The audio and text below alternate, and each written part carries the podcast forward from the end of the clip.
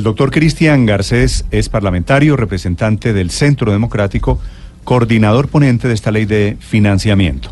Doctor Garcés, buenos días. Buenos días, Néstor. Un saludo para todo su equipo y todos los oyentes.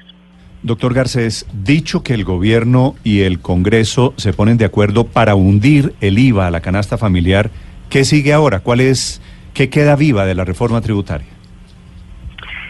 Néstor, en el día de ayer lo que se dijo por parte del gobierno es que ve con suma dificultad subir más de 7 billones de pesos de ingresos con la ley de financiamiento si los congresistas eh, obviamente rechazan cada vez que se va a grabar un artículo de la canasta familiar y eso hace que obviamente el presupuesto de la Nación para el 2019, que tiene un faltante de, de 14 billones, pues quede la mitad desfinanciado.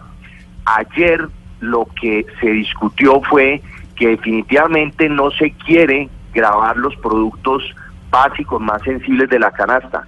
Pero en mi concepto, Néstor, lo que el gobierno dijo y lo que los congresistas acordamos es que si bien no se quieren grabar esos productos básicos, hay que seguir revisando eh, la, de todos modos si la posibilidad del IVA en algunos productos que no sean los más sensibles, los básicos de la canasta, se pueden eh, aplicar. Por ejemplo, ¿cuáles, doctor Garcés? Estamos hablando de que el claro, Néstor, imagínese que el problema que tenemos es ese, que cada vez que se habla de alguna situación, pues alguien levanta la mano y dice, no, yo no estoy de acuerdo.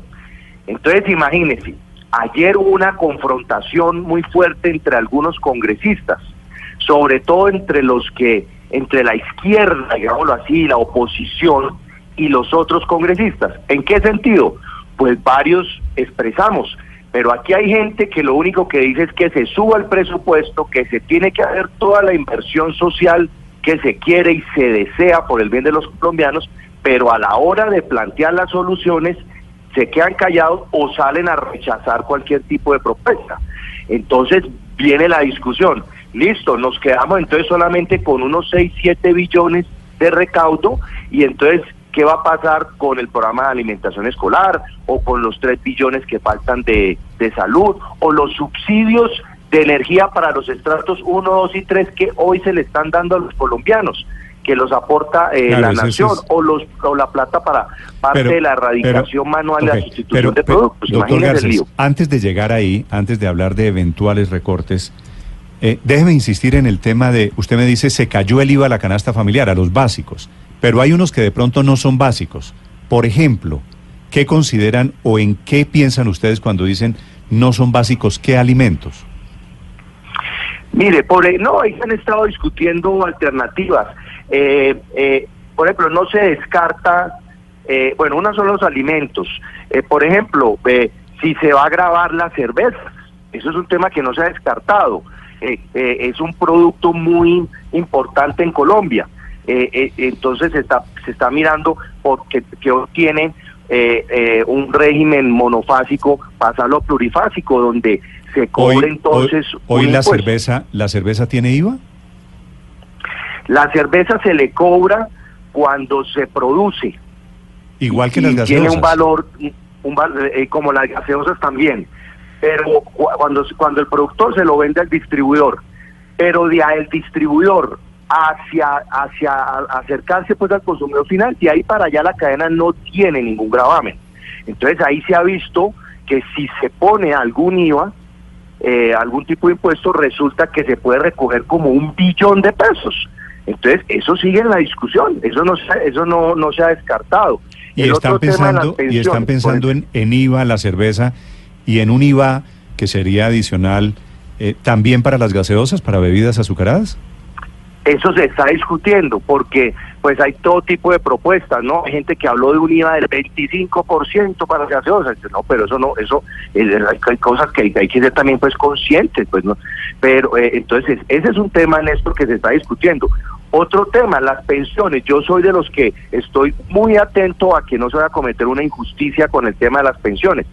De pronto las pensiones más costosas pero las de, pues, las de mayor ingreso, pues perdón, las de mayor ingreso, de pronto se analiza algo, porque personas que reciben eh, 11, 12 billones de, de ingreso de la mesada por la pensión, de pronto un aporte pequeño de 200 mil pesos mensuales, 300 mil pesos mensuales, pues eso se está analizando, eso no se ve que sea grave, eh, pero con mucho cuidado de no ir a desestabilizar a unas personas que se ganaron ya un derecho, que tienen una, una, una pensión, ¿no?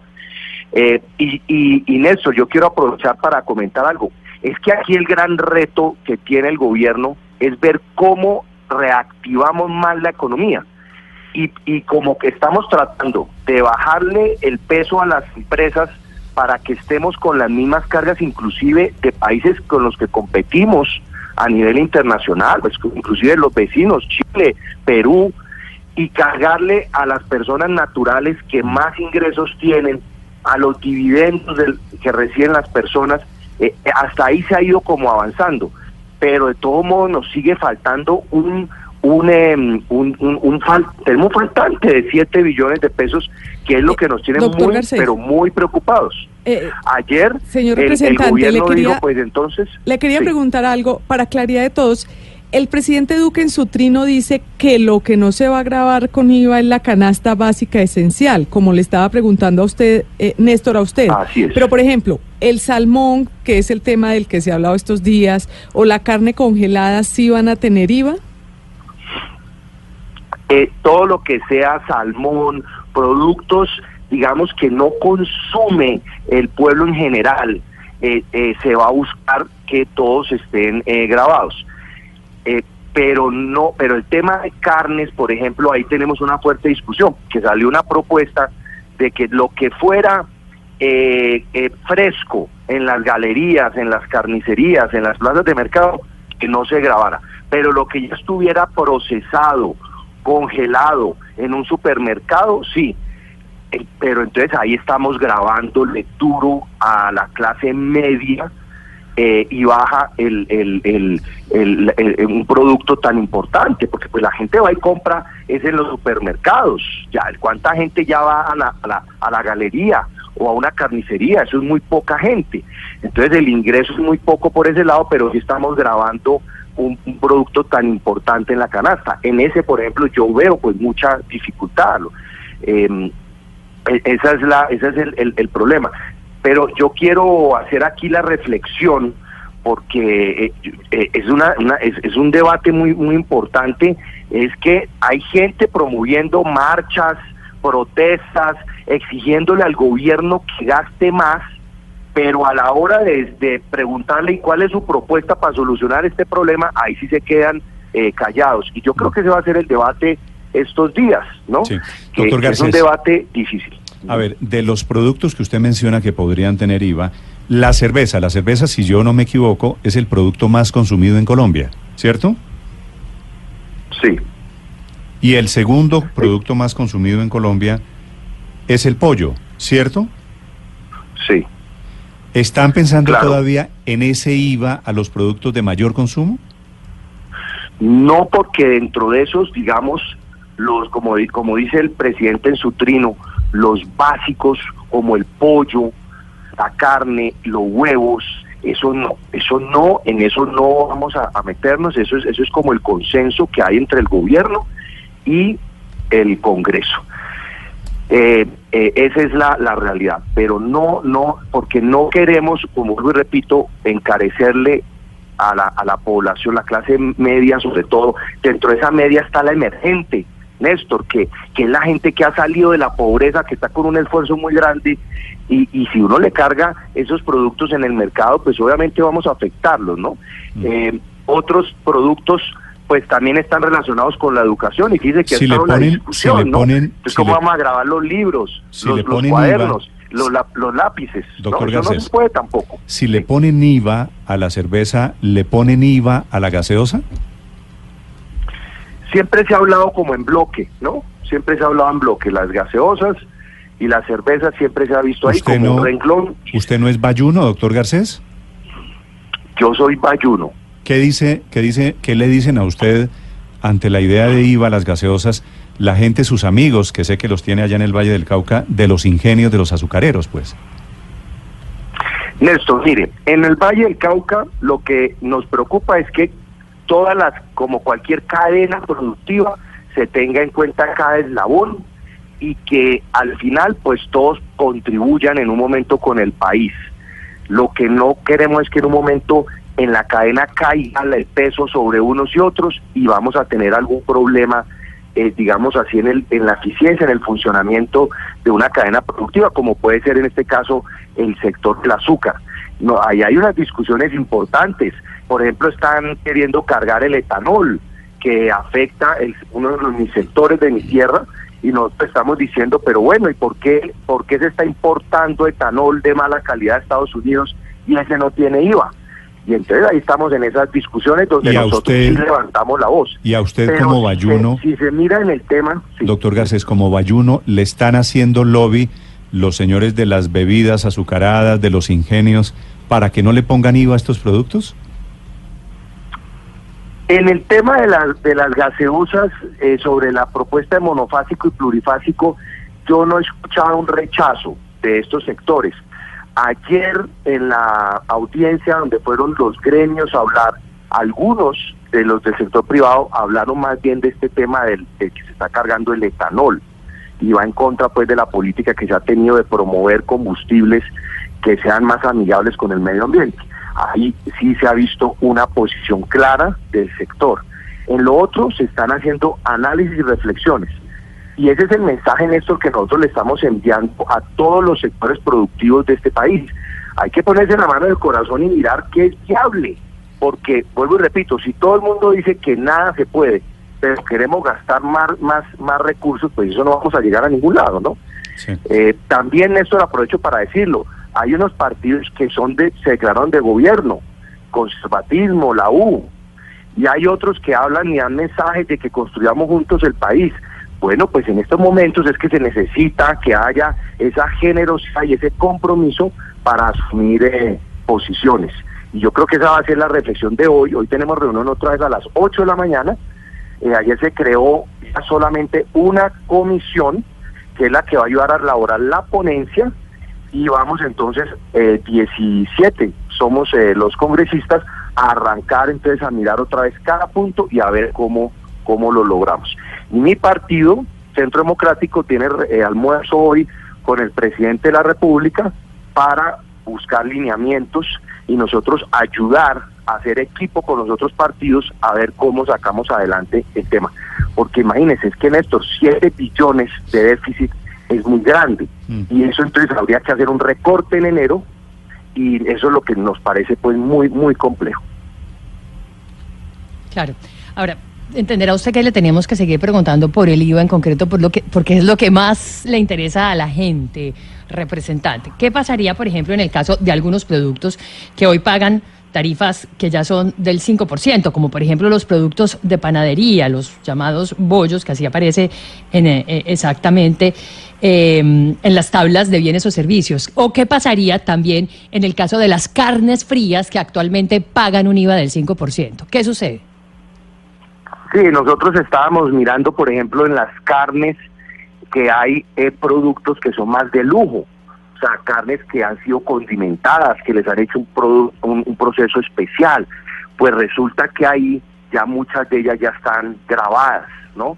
Esos, esos productos que consume el estrato alto ya están grabados. Eh, que de pronto puedan pasar del, de un 5 que algunos tienen a un 19, pues eso se puede mirar. Pero el problema ahí es que el ingreso para la nación es pequeño al final, no es gran cosa, ¿no? No es porque no son productos con un consumo pues masivo como para nosotros poder decir que recogemos eh, un billón de pesos y entonces ya vamos solucionando el, el, el, problema. Esa es la, la, realidad. Hay otra discusión, no sé si ustedes eh, eh, escucharon ayer a los gremios, Camacol, por ejemplo, está muy preocupado porque se están grabando los servicios financieros, muchos de los servicios financieros, y entonces eso, eh, ahí estamos en esa discusión. Bueno, ¿quién es que va a pagar ese impuesto? ¿Los bancos o va a terminar es el, el ciudadano cuando compra su vivienda de interés social, su vivienda suite, eh, cuando compra su casa, su apartamento, si es a donde se le va a trasladar y si eso va a afectar la, la construcción. Esa es una discusión que estamos, que yo le pedí al gobierno que revisara, porque las metas de vivienda en este país dependen no solamente de la inversión pública, sino que hayan unos mecanismos, unas herramientas de financiación que, por ejemplo, a la clase media y, también a la alta se le facilita eh, el eh, llegar a comprar su propiedad. Sí, doctor Garcés. Entonces ahí, sí. Para hablar, para hablar de la otra cara de la moneda es que si se cayó el IVA, la amenaza ahora es que eventualmente haya recortes, recortes en el presupuesto para el año entrante. Y ese abanico de posibles recortes es larguísimo. ¿Quién va a decidir y en dónde? Me imagino que ya no en una reforma tributaria, no sé si sea vía decreto, si sea vía proyecto de ley. ¿Quién decide cuáles son los recortes que hay? Es decir, si le recortan a familias en acción o si recortan gasto militar, por ejemplo. En Colombia la ley le exige al mandatario tener un presupuesto financiado. Por eso era el afán de sacar este proyecto de ley de financiamiento para solucionar el problema del 2019. Si arranca el año con un déficit, el presidente de la República está obligado por decreto a por lo menos congelar una parte del presupuesto. Lo que pasa es que esa congelación termina siendo un recorte, porque pues si no se ve dónde van a entrar los ingresos, pues se quedan congelados esas inversiones y así se terminará el, el año. Es el presidente el que tiene que sacar un decreto iniciando el año y hacer un, recorte en esto, eh, pero sería un recorte muy, muy doloroso para, para el país. Eh, recordemos que el, el Congreso eh, y el gobierno está comprometido también en los temas de austeridad, ¿no? Eh, que no vayan a creer los oyentes que porque no los menciono no se ha hablado, eso está definido, el gobierno debe presentar al Congreso cómo va a recortar gastos, cómo va a disminuir entidades que hoy podrían eh, en un momento suprimirse, se, se podrían unificar, eh, eso se va a trabajar pero esos recortes obviamente no es tampoco mucho dinero. Eh, pues se ha hablado de un billón doscientos mil cada año, de pronto una gran reformas al Estado que puede significar otros cinco o seis billones, pero el problema de eso es que eso es de a uno o dos años, porque todos sabemos lo que es un reformar una entidad del Estado, una entidad pública. Hay, hay temas laborales, hay, hay que hacer los estudios, eso lleva un proceso, pero yo quiero que sepan que en eso hay un compromiso muy grande.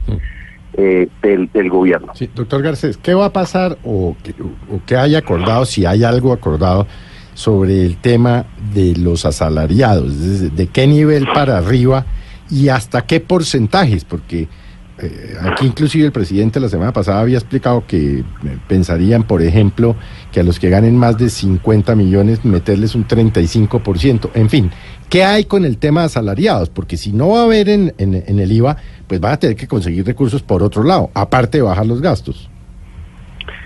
Tiene usted toda la razón y ahí fíjese que yo debo decirlo como progresista, que en mi, en mi parecer he sentido que esas personas que se ganan esos salarios de 50 millones de pesos en el país, de 40 millones de pesos, que son una minoría, yo he sentido que no han salido a rechazar la medida que se está tomando. Yo la verdad me, he sentido que hay una solidaridad en ese sector, porque resulta que esas personas prácticamente de los cinco días que trabajan en la semana, uno se lo va a llevar el Estado. Eh, los cálculos en ese nivel que se, de, con el impuesto a la renta es que hay esas personas prácticamente tres meses de los 12 meses del año lo van a pagar en, eh, entregándoselo al, al Estado. Es, ese, ahí la carga se ha subido bastante. Vuelvo y repito, es por el tema de no cargarle a las empresas sino cargarle a los propietarios de las empresas, a los que reciben ingresos por esas empresas, los que ganan más dinero en el país, pues hagan su, su aporte. ¿Pero van a grabar dividendos, por ejemplo? Los dividendos también, eso es un tema que ya está prácticamente acordado y también para lo que son las dentro de los dividendos están los dividendos de las de las empresas extranjeras se van a grabar con 7.5 eh, eh, eso, eso se, se, se, ha, se ha discutido, se ha mirado Sí. y se van a subir los, los aportes de los de los dividendos. Hay, hay hasta 15, hasta 15 puntos de, aporte en los dividendos. Doctor Garcés, ¿cómo se entiende? Usted hablaba de que también se tiene que hacer un recorte. ¿Cómo se entiende entonces que en el Congreso estén aprobando eh, eh, proyectos de ley como el de la prima para los trabajadores, que va a implicar un costo importante para el Estado, o del Ministerio del Deporte, que pues si bien es simplemente cambiarle la cara con deportes, de todas formas puede implicar unos, unas erogaciones nuevas para el Estado? Bueno, los ministerios que se han planteado que se creen, como usted bien lo dice, el de el tema de deporte y también el de familia, que sería una transformación del ICBF, son situaciones donde no se va, no se quiere, no se espera aumentar los gastos de funcionamiento, sino mejorar la eficiencia, el impacto de estas entidades. En eso estamos de acuerdo, no se quiere crecer el funcionamiento de nuestro país, que ya está bastante alto. Sobre la prima y el aumento de los salarios, lo que el Partido Centro Democrático ha estado generando es la reflexión de que nosotros queremos que se reactive la economía y en la medida en que a las empresas les va mejor, entonces puedan contribuir a mejorar las condiciones de la clase trabajadora del país. En mi concepto, eso se debe planear y tiene unos momentos, eh, porque no podemos eh, hacer todo al mismo tiempo y tiene porque debe haber una reactivación para que nosotros podamos eh, sentarnos con el sector empresarial y hacer acuerdos de aumentar salarios o incluir eh, este tema de una de media prima adicional en el año. Sí. Eso fue un compromiso de campaña y por eso el gobierno está buscando sacar esta ley de financiamiento con las condiciones que expresé de bajarle carga a las empresas para que ellas arriesguen, crezcan, inviertan y que esa carga le caiga es a los que tienen más ingresos en, nuestro país. Doctor Garcés, una pregunta final. Aida Abella, que también es ponente de la reforma tributaria, es una parlamentaria eh, activa, beligerante, acaba de escribir en Twitter lo siguiente. Dice, la otra propuesta, y ella ha estado en estas reuniones, dice, la otra propuesta de Carrasquilla es sin IVA el pan caliente y con IVA todo el pan empacado. Y agrega ella que el ponqué ramo está en peligro y le pone una fotico de un ponqué ramo. ¿Eso es cierto?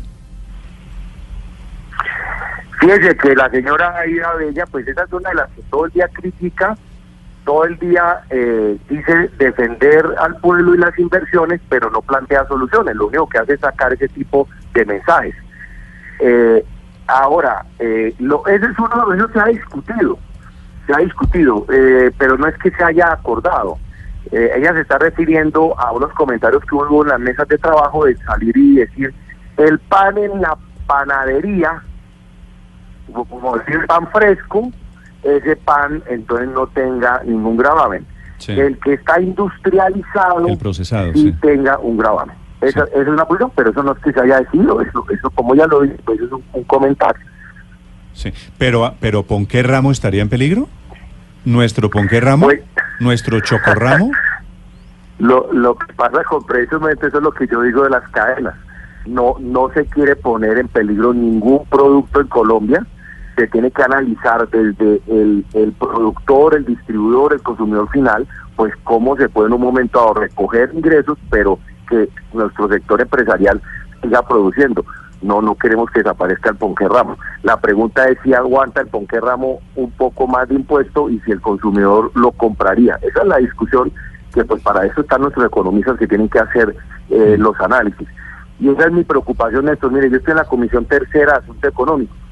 Eh, yo muchas veces le he dicho al, al gobierno, aquí tenemos que tener claridad qué pasa con la vivienda, qué pasa con nuestros sectores productivos, porque pues hay cosas que se pueden hacer y otras que no. Eh, es muy buena su, su punto de con qué ramos. Estoy de acuerdo en que hay que tener cuidado, ¿no? Sí. Doctor Garcés, gracias por acompañarnos esta mañana. Bueno, muchas gracias y ojalá logremos organizar eh, las cuentas del Estado para que estos cuatro años podamos trabajar con tranquilidad y todos unidos en sacar un programa de gobierno que, que quieren y que responda a las necesidades de los colo- colombianos. Muchas gracias. a Gracias, todo el señor, muy amable. Hasta Es el representante Cristian Garcés.